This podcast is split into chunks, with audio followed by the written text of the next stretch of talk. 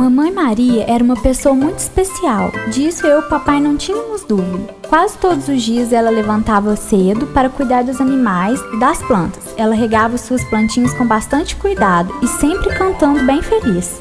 Afofava a terra, organizava os canteiros e regava suas plantas com bastante cuidado.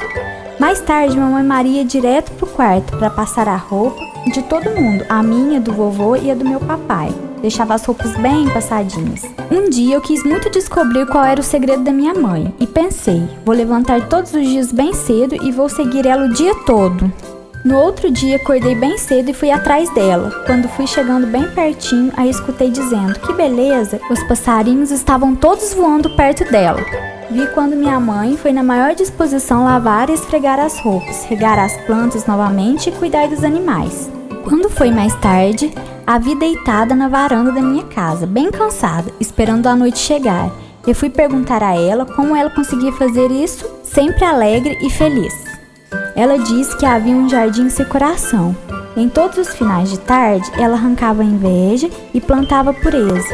Todos os dias ela plantava mudinhos novos como amor e alegria e esperança. Ela disse que o jardim em seu coração sempre dorme em paz para acordar no outro dia bem cedinho, cheio de alegria. Ela disse também que cada um de nós temos um jardim para cuidar, basta reconhecermos isso.